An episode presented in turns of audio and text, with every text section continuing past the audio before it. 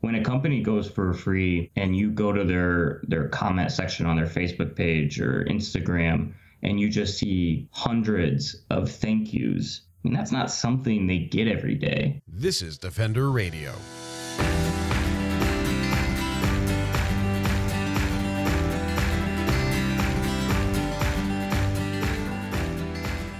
I'm Michael Howie, and this is Defender Radio, the podcast for wildlife advocates and animal lovers, brought to you by the Fur Bearers.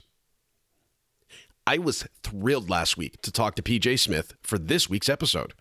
PJ is the Director of Fashion Policy at the Humane Society of the United States, and he's played a major role in getting big brands like Armani to drop fur and institute corporate wide fur free policies.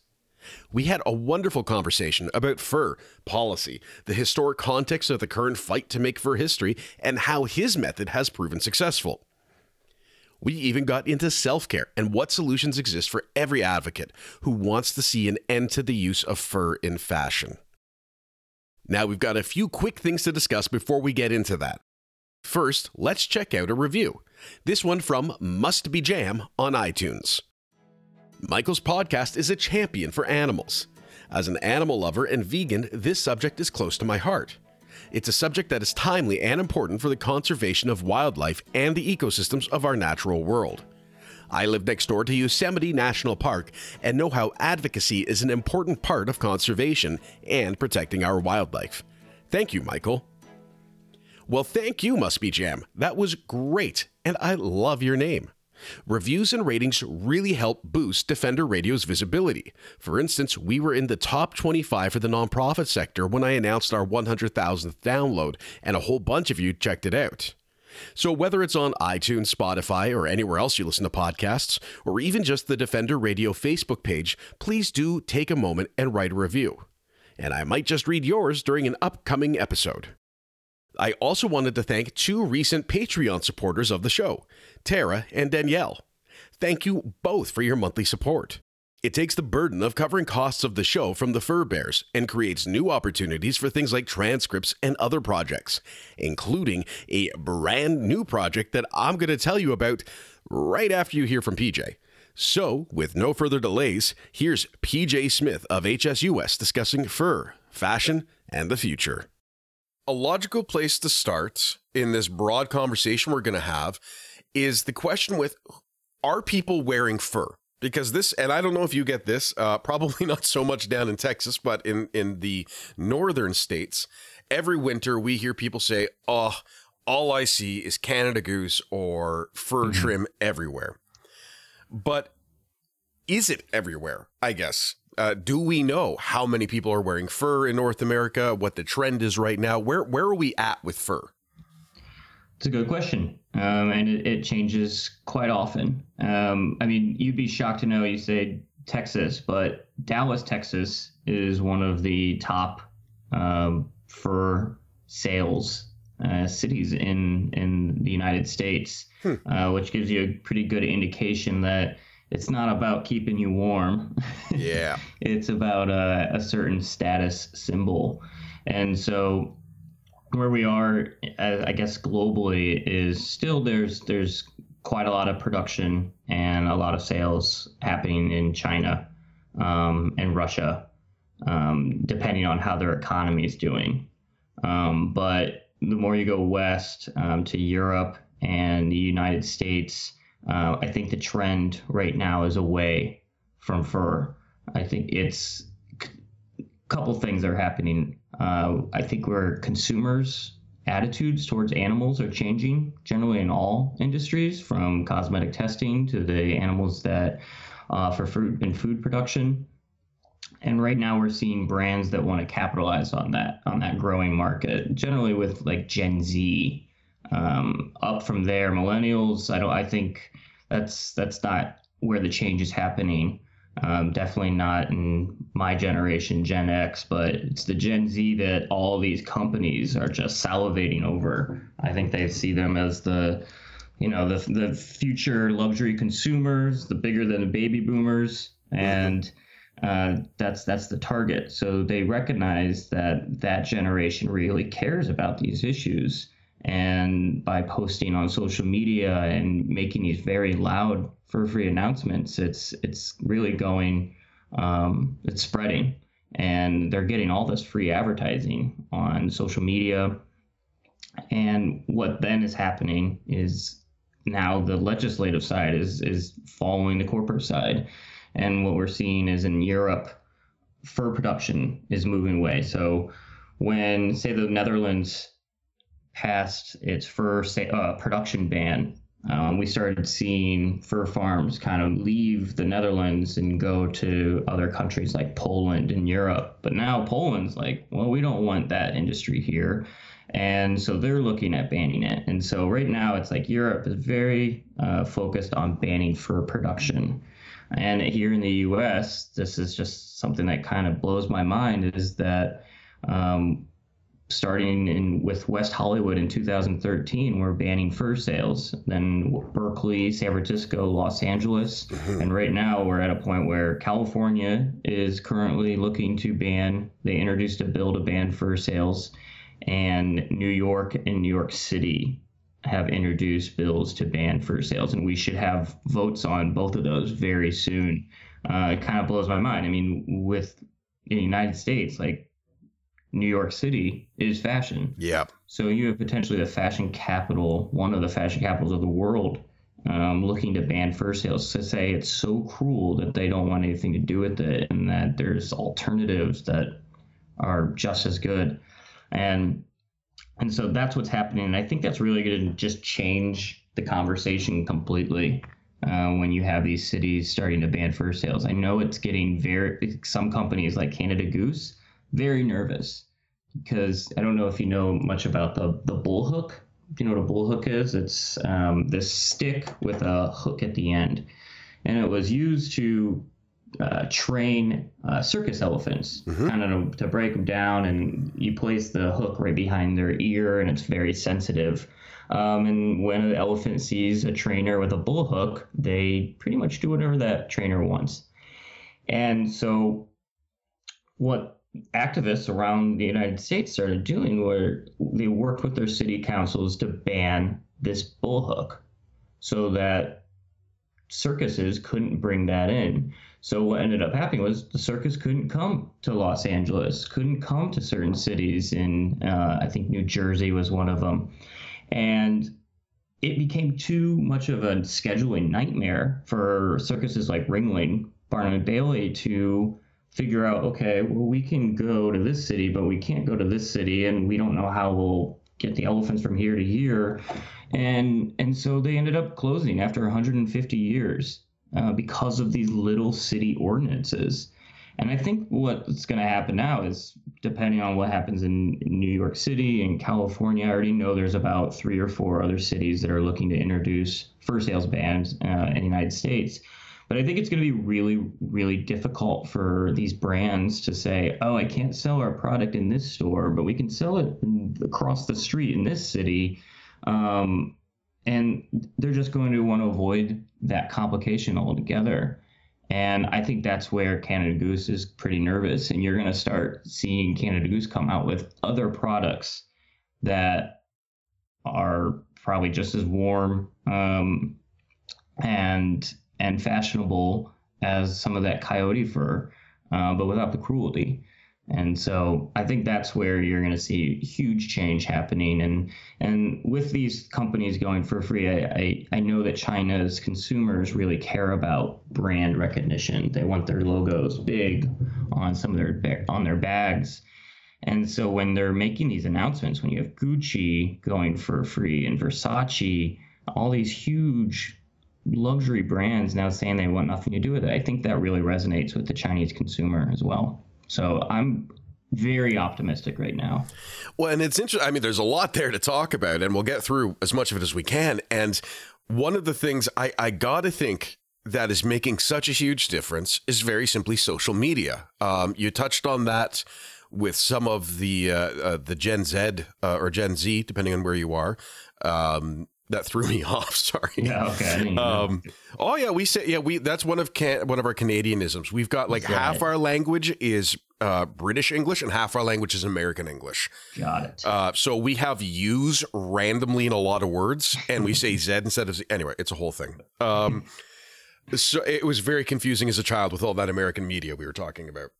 Um, I think with social media, though, definitely we're, we're having that impact and we're seeing it's all of a sudden all of this information is so much more accessible. And I wanted to, to chat a little bit about sort of the last big, what I would call animal rights movement. And I guess it was that late 80s, early 90s when fur was at its height then. Mm-hmm. Um, and people look back and say, well, what happened? And you hear a lot of people talk about on the street activism, which no doubt played a role. But I gotta wonder if the reason it came back is because we didn't have social media, because we couldn't say, here's what a fur farm looks like, here's what a, a trapped animal looks like so easily like we can now. Sure. I think that's a, a really, really wonderful point. Uh, you're, you're 100% right that fashion in itself is cyclical. So when something goes away, it generally comes back. Um, I mean, there's some some trends that I would hope would never come back, but it's surprising to see some kids walking around. I can't wait for the the like big oversized jeans and and overalls and no. bell bottoms uh, no. coming back with the wooden but, beaded necklaces and exactly. Oh, great. But what happened? So you're, you're right. Like the activism in the late 80s, early 90s, um, mostly with like PETA in the United States doing these provocative billboards and ad campaigns. Same was kind of happening over in the UK with Farm Aid, and and it was the sales went down, imports went down. It was taboo to wear fur. Uh, that's where the kind of the myth of of throwing red paint yep. uh, came about. Um, but if you look back at that time, not only was there no social media to really spread uh, the word, but there was no. I, I think activists were kind of new at it, and they didn't get corporate policies. Oh yeah. And what the only thing out of the 80s and 90s that happened besides just this understanding that wearing fur was bad was that Calvin Klein went fur free. That's it. Hmm. So it's not shocking to me that it came back and it came back strong in the mid 2000s.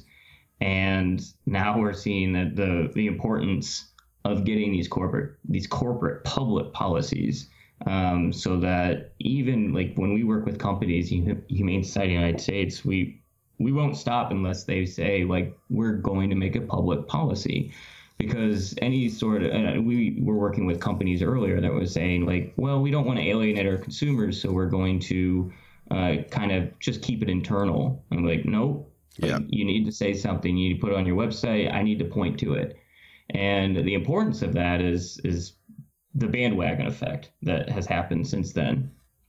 Um, when you get a gucci to finally say that you're going fur free you're going to see all these companies just the dominoes are falling at this point and and social media is helping with that and you're you're right too where some of these videos that people can see i mean i i don't, I don't know about maybe it's just that i'm working in animal welfare but i can't go on social media without seeing well, 20 dog videos um, 10 cat videos and mm-hmm. i don't know anything else but um, that I think that's really resonating with people too, where we're learning about animals. I watched a video of a crow bending a tool to get something out of a tube the other yep. day, and I was like, "Oh shit!" Oh, sorry. Oh no, you um, can swear. It's fine. Yeah. Okay, and uh, that crows are super super smart, and we are now learning about that. We are seeing elephants, baby elephants, get trapped in holes, and their mothers coming rushing to protect them. Uh, there's just this overall great understanding of animals um, and how that they each are individuals and and we might not want to hurt them and and see them either skinned or their horns for ivory or their skins for for a fur coat and a trim that's really unnecessary at this point because there's alternatives that are just better. So yeah, you're right, and there's there's a lot of things going on there, but I I am again confident that these public policies are going to make it extremely difficult for fur to ever come back as an acceptable trend. And that makes perfect sense because you can point and say, well, you've got this policy. And we, we came up against that. I think it was um, Oh, I can't remember the name of the actual parent company, but it's it's the folks who own Canadian Tire and Sport Chek and um, okay. excuse me, a couple of uh, Quebec uh, based uh, sporting goods stores, and they quietly said we're going to go fur free, but it wasn't so much they were going fur free; it's that they weren't selling any fur products that season. Mm-hmm. And trying to balance this as saying this is great, it shows that consumer choice is working but also recognizing this isn't a forever thing necessarily for exactly the reason you've just said. That they didn't say, yes, we are fur free and this is why and our policy moving forward. And sure enough, I think it was one or two seasons later, they started introducing fur products again. Mm-hmm. Um, and I think that that really does point to the importance of understanding um, the structure that we're dealing with, uh, the corporate structure, the the social structure, and all those underlying things. And I guess I, I and I don't know how to phrase this, but in your experience, is it a black and white situation where you go in and you say this is bad and you have to change, or is there some level of recognizing that this is a huge systemic situation? That we can't change just by saying I want to see a change. Um, and I, I don't mean to be dismissive of your work. I don't mean to be dismissive of of the people in the streets, but just trying to put that context into it. Of it's not a binary kind of situation when you approach it.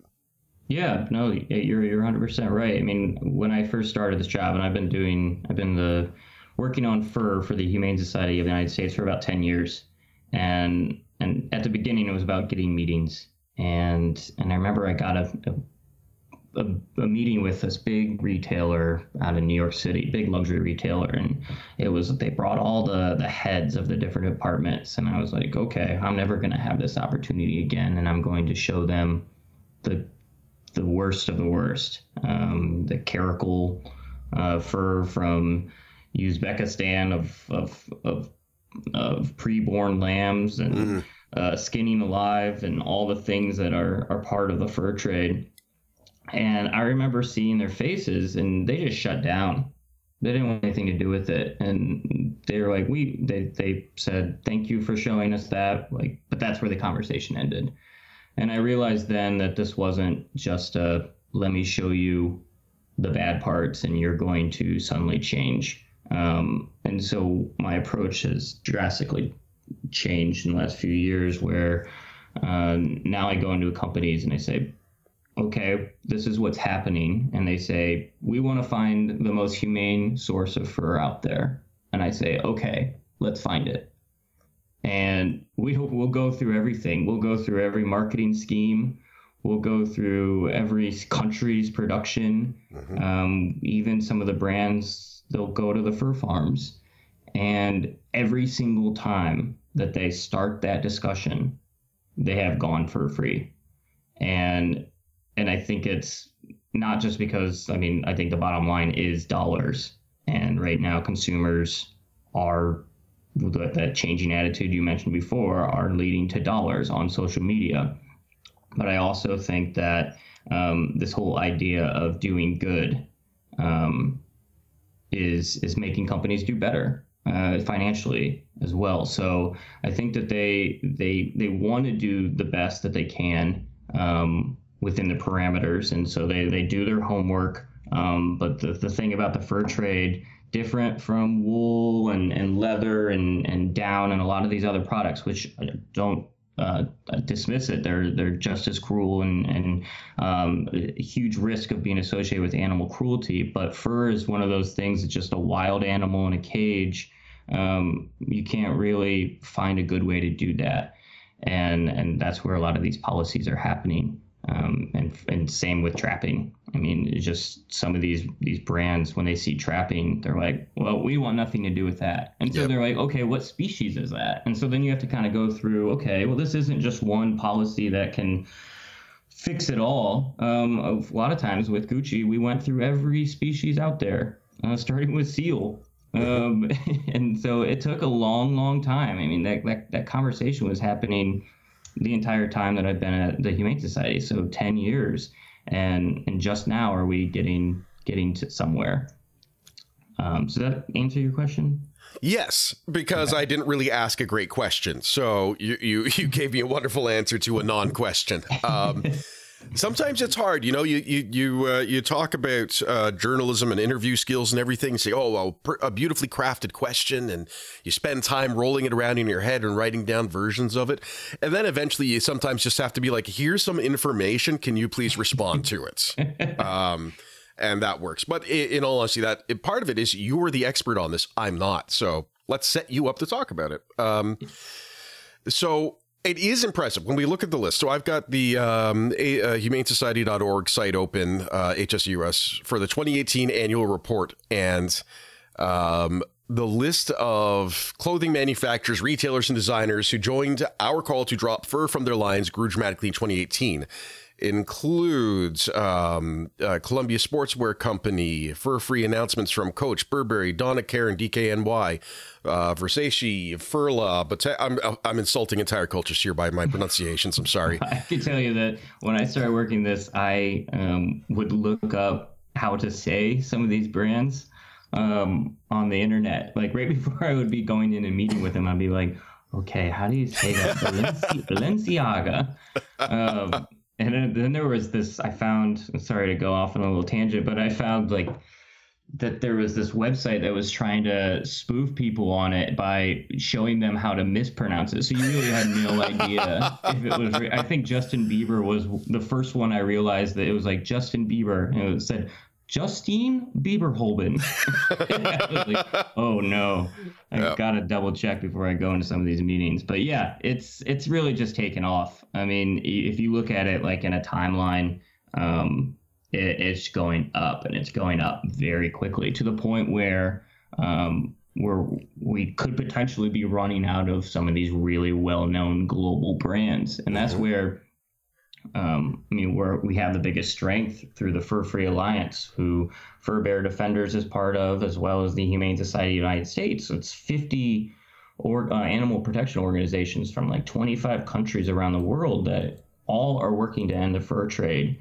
And that's where I think it's it's really scary to some of these these brands um, to see the the strength, the global strength of an organization like that. And we're getting to the point where there aren't that many left, and there's plenty, plenty to go. But um, we are potentially working our way out of out of a job, out of a, an industry, and um, it's already rearing its head. What's next? And I, I've seen some of these brands that have gone fur free like 10 years ago are now focusing on exotic skins and it's a whole other conversation. It's a whole other supply chain. And you have to you got to appreciate the complexity of some of these these supply chains. Um, and i think that that's what companies really resonates with them that you're like you're trying to understand this stuff with them because it's so difficult to have transparency from a, a hut in malaysia that's killing pythons to a purse yeah. in new york city. And so once you do like start diving into that and seeing the illegal trade that's part of it and the cruelty. There's just no standards. And um, that's where you're now seeing companies take that additional step, like Chanel. Um, when they went fur free, they banned exotic skins too. So it's also this competitive race between brands of who's going to be the most humane. And that's what we're seeing with these cities going fur free as well. Is LA is like we're the most humane city in the world, and now New York City is going to say we're the most humane city in the world. So there's this race of compassion that it's like it's, I guess it's quite beautiful um, mm-hmm. it, eh, if done for the right reasons, but uh, that's that's this kind of this systematic like issue that's it's happening because of these changing attitudes, be it social media, be it just just general awareness. One of the uh, things at, I don't know and you can tell me um, in the U.S. in in Canada, uh, the fur trade, um, particularly trapping, is very romanticized. Um, and today we're not going to get into the subject of colonization and colonialism and all of the associated things. Um, uh, those are important and play a role in where we're at now, but that is a very sensitive, particular subject. So I'm not going to mm-hmm. force you into that conversation. Regardless, it is very romanticized, and governments are constantly um, at the very least, I'd say our our our centrist to right leaning government officials are often praising trappers. They're often mm-hmm.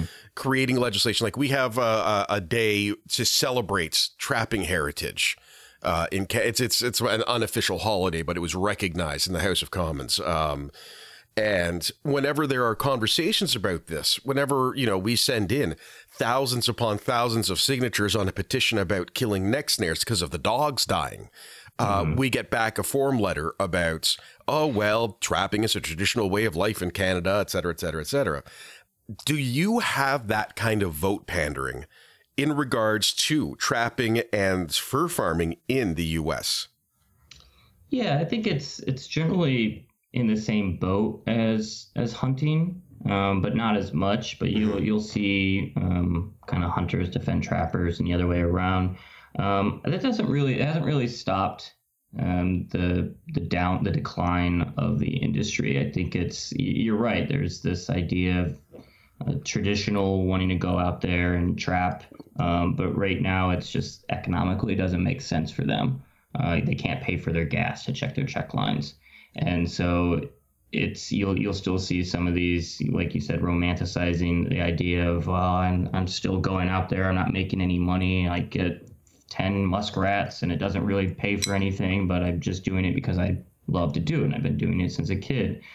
Um, and I think there this definitely has to be a, a, a change in the way we think. Um, there's this idea that I, I hope that we're all evolving and and I mean just the basic science on trapping doesn't really hold up. Mm-hmm. So you have this this science and morality on one side versus tradition.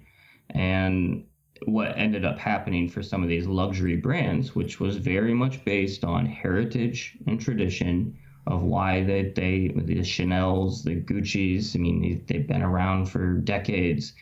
Uh, and what ended up having to happen was the we redefined what the word luxury meant and and that used to be tradition and now it's social responsible and innovation and and i think that that's something's going to have to happen with with the way we romanticize tra- uh, trapping and and it, things like that where something's going to have to change in the way that we we explain it i mean I, I hope the science will always win out but it it's not really that that way mm-hmm. um, a lot of the times, but something something's going to happen, or you're it's just going to disappear, and no one's gonna you're gonna write about it um, in the history books, or you're gonna read about it in the history books. And I kind of feel like that's the way a lot of this is going as well. Like trappers here in the United States, I mean, sure, in certain cities are, are can be going strong, specifically with bobcats and, and coyotes because of Canada Goose. Um, but when those prices drop, and, and, and I feel that they will, uh, they will, they'll just disappear, and it'll, it'll be romanticized in history books. Um, so that's, I guess, I, am all around optimistic. you haven't gotten that, that clear. Well, I agree. I mean, we're seeing a, a, steady decline. If you look at the number of trapping licenses alone, if you look at the number of animals trapped, it's all been declining for the last 30 years. And as I think there's there's a lot of reasons for that. Um, and I, I hope there is a level of science and morality playing a role in those decisions for individuals. Um, but I do agree there's a certain element of it. It's getting uh, more expensive to load up your ATV or your pickup truck with. Um, uh, sorry, there are two birds fighting right outside my window, and I may have ADD. Go break it up. Uh, no, okay, they moved on. They moved on. It was just a little scat. Um, yeah, so it's it's it is. It's getting more expensive to go out and check the traps. The the value of the pelts has declined, and generally speaking, it's not as acceptable in society. Uh, people say like, really, you you like to go out and set a trap to catch an animal and then kill them and then skin them. I mean, if you just say it out loud in that way, even it sounds kind of weird. Mm-hmm. Um, and I think yeah, we're just generally evolving as a society. I do want to talk about Canada Goose. This is the one we deal with the most. They are uh, based in Canada, even though they're now owned by an American hedge fund. Um, they don't like talking about that part when they're talking about how traditional they are. Uh, and there, there's whole so much to talk about with Canada Goose, but uh, you'd mentioned that uh, you know they may be looking to evolve, and we know that they are now selling their parkas without coyote fur trim. Um, you can still buy the coyote fur trim, but they've got versions without it, which is Mhm. interesting. And there was a rumor that picked up steam, but I, I tried to debunk to a degree that they were going to have a faux fur. Um, I don't know if you saw the news on that hitting. I did, and But- I I see where it's coming from, and I quickly dismissed it. Yeah. Um, Yeah, I, I did the follow up work and contacted everyone at Canada Goose, and um, I called the the head office. I called uh, the flagship store. I called customer service. I spoke with two or three people, all of whom dismissed it. Um, and then I'd reached out to the corporate structure, who, of course, their model of communication is to not communicate Mhm. at all. Um, I think they've been doing that steadily now for five years. Because at first they start they are for a while they were responding to advocacy issues, and then they just stopped. Um, and I think their their model, my interpretation of their model is as long as we're making money, you can do what you want to do.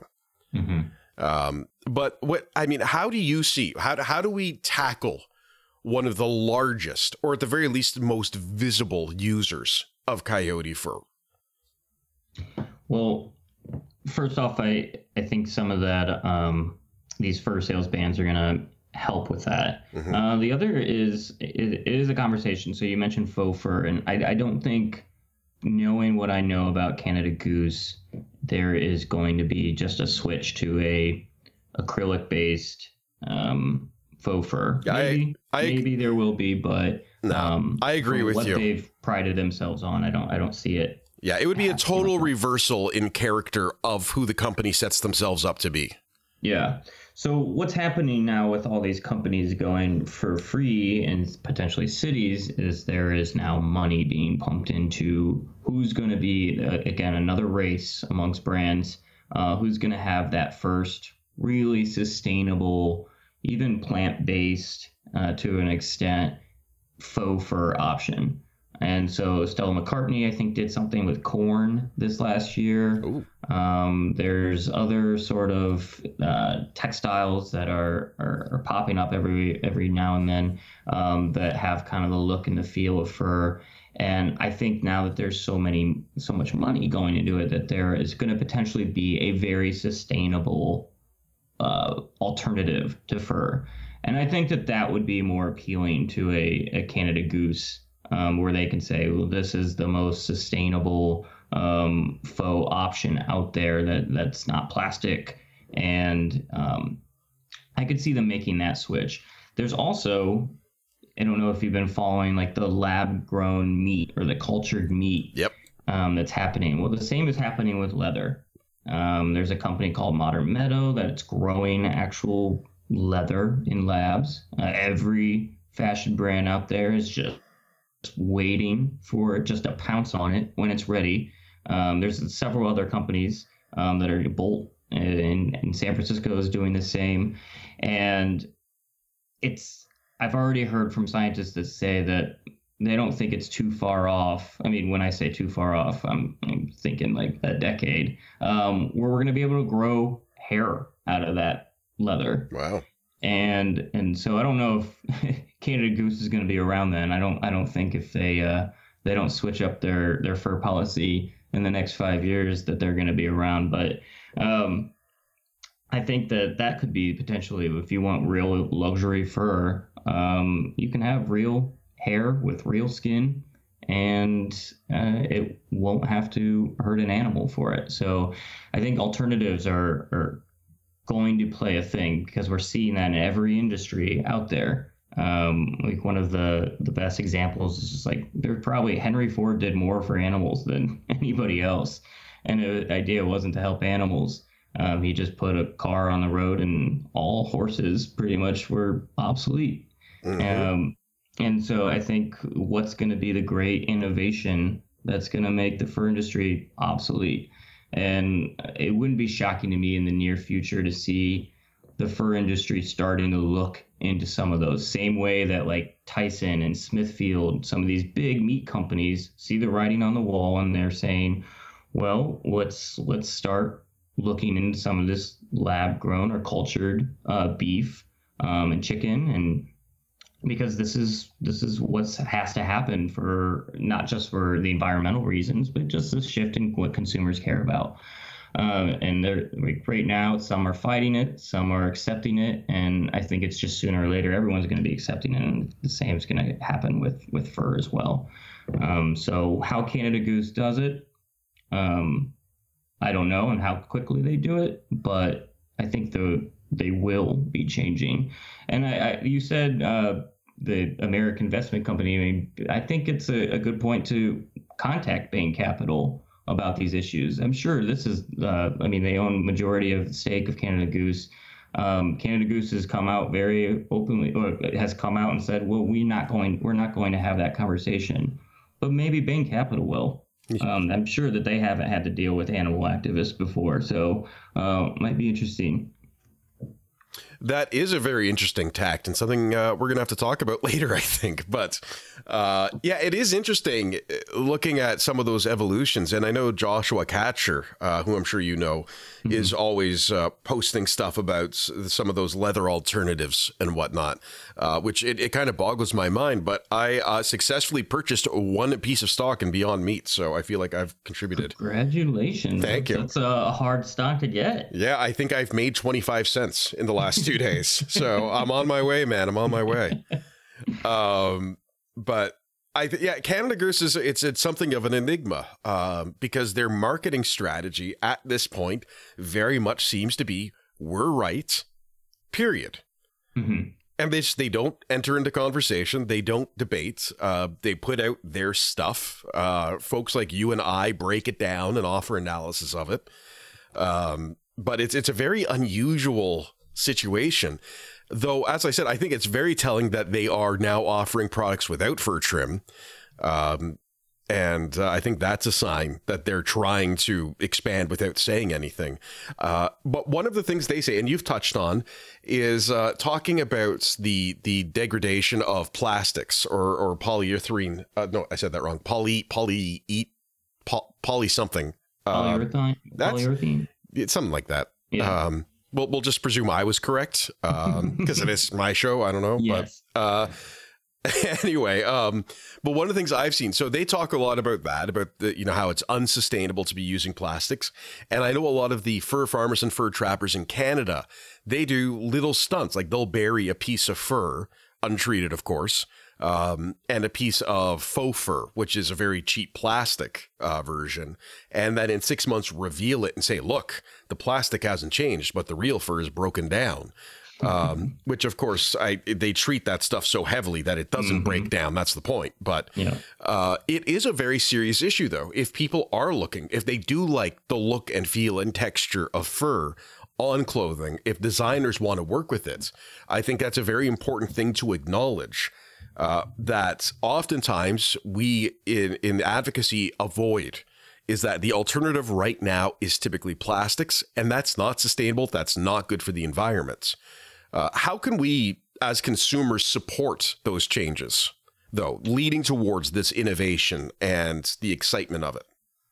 Yeah, that's a very good question. Um, I, I, I haven't heard of that tactic of burying the faux fur and real fur. I, that's that's quite amusing, um, mm-hmm. especially that it's untreated. Because um, I've heard of some of the the lakes and that have been ruined by some of these fur farms up in was it Nova Scotia? Nova Scotia.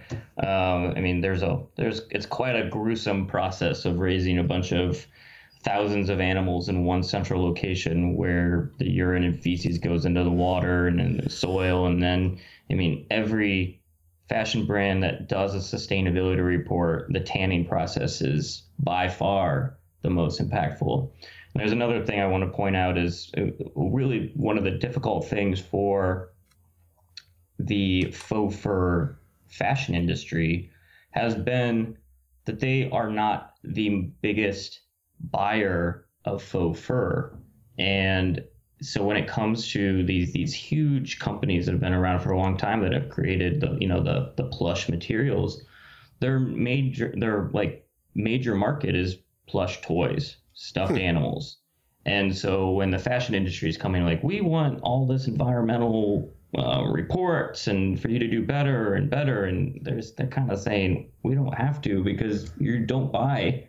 like it's until the stuffed animal people come out in revolution and say we want better stuffed animals, um, then you'll see faux fur get environmentally sound very quickly. That's a terrifying thought, though, isn't it? yeah, we, we pick and choose our arguments, and I, the the fur industry is putting it out there right now that faux fur is horrible and the microplastics in the ocean not even realizing I I mean I never heard of anyone kind of repeatedly washing their fur trim jacket mm. um, or faux fur trim jacket be it.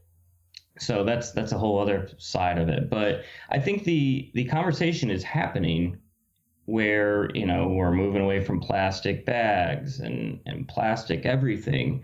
And the demand is there and I, I think it's it's reaching the manufacturers it's reaching the brands and i i think as long as that that tends to be at the forefront of what people care about um, the fur industry really or the faux fur industry is really just a little behind, to be honest with you. They just came out with the first faux fur made with plastic bottles, um, but this change is happening so fast that I'm going to guess. I've heard from some of the brands that they say about two years, and you're going to have a sustainable faux fur. Um, it's just it's all following this quick change that's happened. Only, I mean, if you look again, if if I had a timeline of where the the fur-free policies have started, we're looking at 2006, end of 2006, 16, sorry, 2016, end of 2017. That's where this shift has happened. And it's going to take a little bit of time for the fur industry to catch up, but I, it's going to happen very quickly. So the change is happening, and it's driven by consumers that care about these issues, and and that that goes for environmental, animal welfare, human rights, I mean, all of the above. I've got two questions I want to ask you uh, to, to wrap up. One of them is about self care and so on. This is something that I see a lot on social media, and I'm not sure if you ever need to, if you you are involved with social media or if you manage any uh, channels for HSUS. But when we post about one of your victories, when we post about one of the European nations saying we're going to in four years end fur farming, um, you know, it's it's it's always and I I grew up in in a home where corporate structures were talked about regularly. And I recognize and and you touched on this as well talking about those convoluted supply chains that you you can't pull the plug all the time. Uh, and particularly with some of the larger companies or with a nation, if they were to do that, it would put such a financial burden on them uh, that it wouldn't be sustainable because they'd have to cancel contracts and they'd have to to cancel a lot of other things. And in business, there's always cancellation fees. There's always that loophole so someone makes money. Um, and as so you're sitting here and you're you're talking with these companies and you're making the change. And as we've discussed for the last 40 minutes, change takes time sometimes in the interim, one of the things I see a lot of when we post about this is people saying it's not fast enough, that suffering is still happening. And it is. And that's a very fair thing to point out. But I think it's also important to talk about for someone like yourself, and I try and talk very openly about my self care my mental health uh, working in this field. How do you manage personally uh, sort of the, the the recognition that you're working towards this goal and you're make you're you're you're doing so well. It's so impressive and it's so good for all the animals and all the people of the planet, and we all appreciate that. Um, but it is a slow change, and suffering will continue while you're in this fight. How do you reconcile that for yourself at the end of the day? Uh, do do you have just activities you do that bring you down and level you out? Or do you have a conversation with yourself or someone else about what this all means? What does self care in that regard look like for you um, in terms of making what you do sustainable? Sure. well, uh, I have actually a therapy appointment right after this. So mm-hmm. there's one. I had mine earlier in the week. So.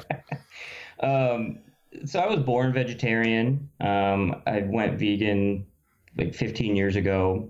Um, being born vegetarian and trying to like learn why I care about these issues more than just that's what mom made made for dinner. Yeah. Um, was was a process, but the thing that uh, has kind of switched for me is is the business side of this. Um, I, I hate to say it, but I, I have cut myself off of the emotional side where I just see this as a business and I want these companies to do well. And I believe so much in what I preach that to do well, you have to do good. And and so I, I that's the way I view all of this. Um, I don't necessarily look at the skinning footages anymore. Um, I know that they, I know what the industry, I know what the supply chains look like. Um, but that I guess that's the my best answer is I just I'm so entrenched in the business side of this argument um, that the morality and the cruelty um, is always going to be the number one issue. It's it's the number one thing that's going to change people. It's the number one thing that's going to change um, like people's minds. But for me, if I'm just driving over home this message that this change is happening no matter what, and either you're going to be left behind or you're going to be a leader, um, it so far has been helpful in in at least changing the the way that the fur trend is is is going at this point. Um, so I don't know if that answers your question. It um, does. Okay. It does very well. And that's for me, I compartmentalize. I learned how to do that as a journalist and a crime reporter. Um, and my attitude has been my job is to tell stories. That's still what I do. And in order to tell these stories, I need to be able to sit with whatever's going on mm-hmm. and observe and analyze and research and talk and do all of the things. And later, I will deal with the emotional impact of that. Uh, and I do. And that's just, I go to therapy, I do improv, I watch a lot of comedy, I spend time with friends. Um, you know, those are my little self care things. But I, I, I absolutely understand what you're saying. And I think it's hard for those who don't do this every single day of their life um, in the way that we have to, um, mm-hmm. where it's not just are you successful, but you, you have to show in a uh, almost a business sense what have we accomplished. I have to deliver on measurables. Um, I have to tell the stories. I have to like. There's a job to be done. Uh, so it's sort of you, you, learn to filter it to a degree. Uh, but I don't want to end on that note. I want to end on what you think. What are so the one thing? If you, I mean, you've got an audience listening to you right now. What's the one thing that you, that HSUS needs people to do to help in this this battle uh, in whatever way it is, whether it's it's a particular petition, if it's donating to organizations, if it's getting in the street, if it's making purchase uh, power decisions. What to you is the the penultimate thing people can do to be part of the solution and one of the leaders, as you've said?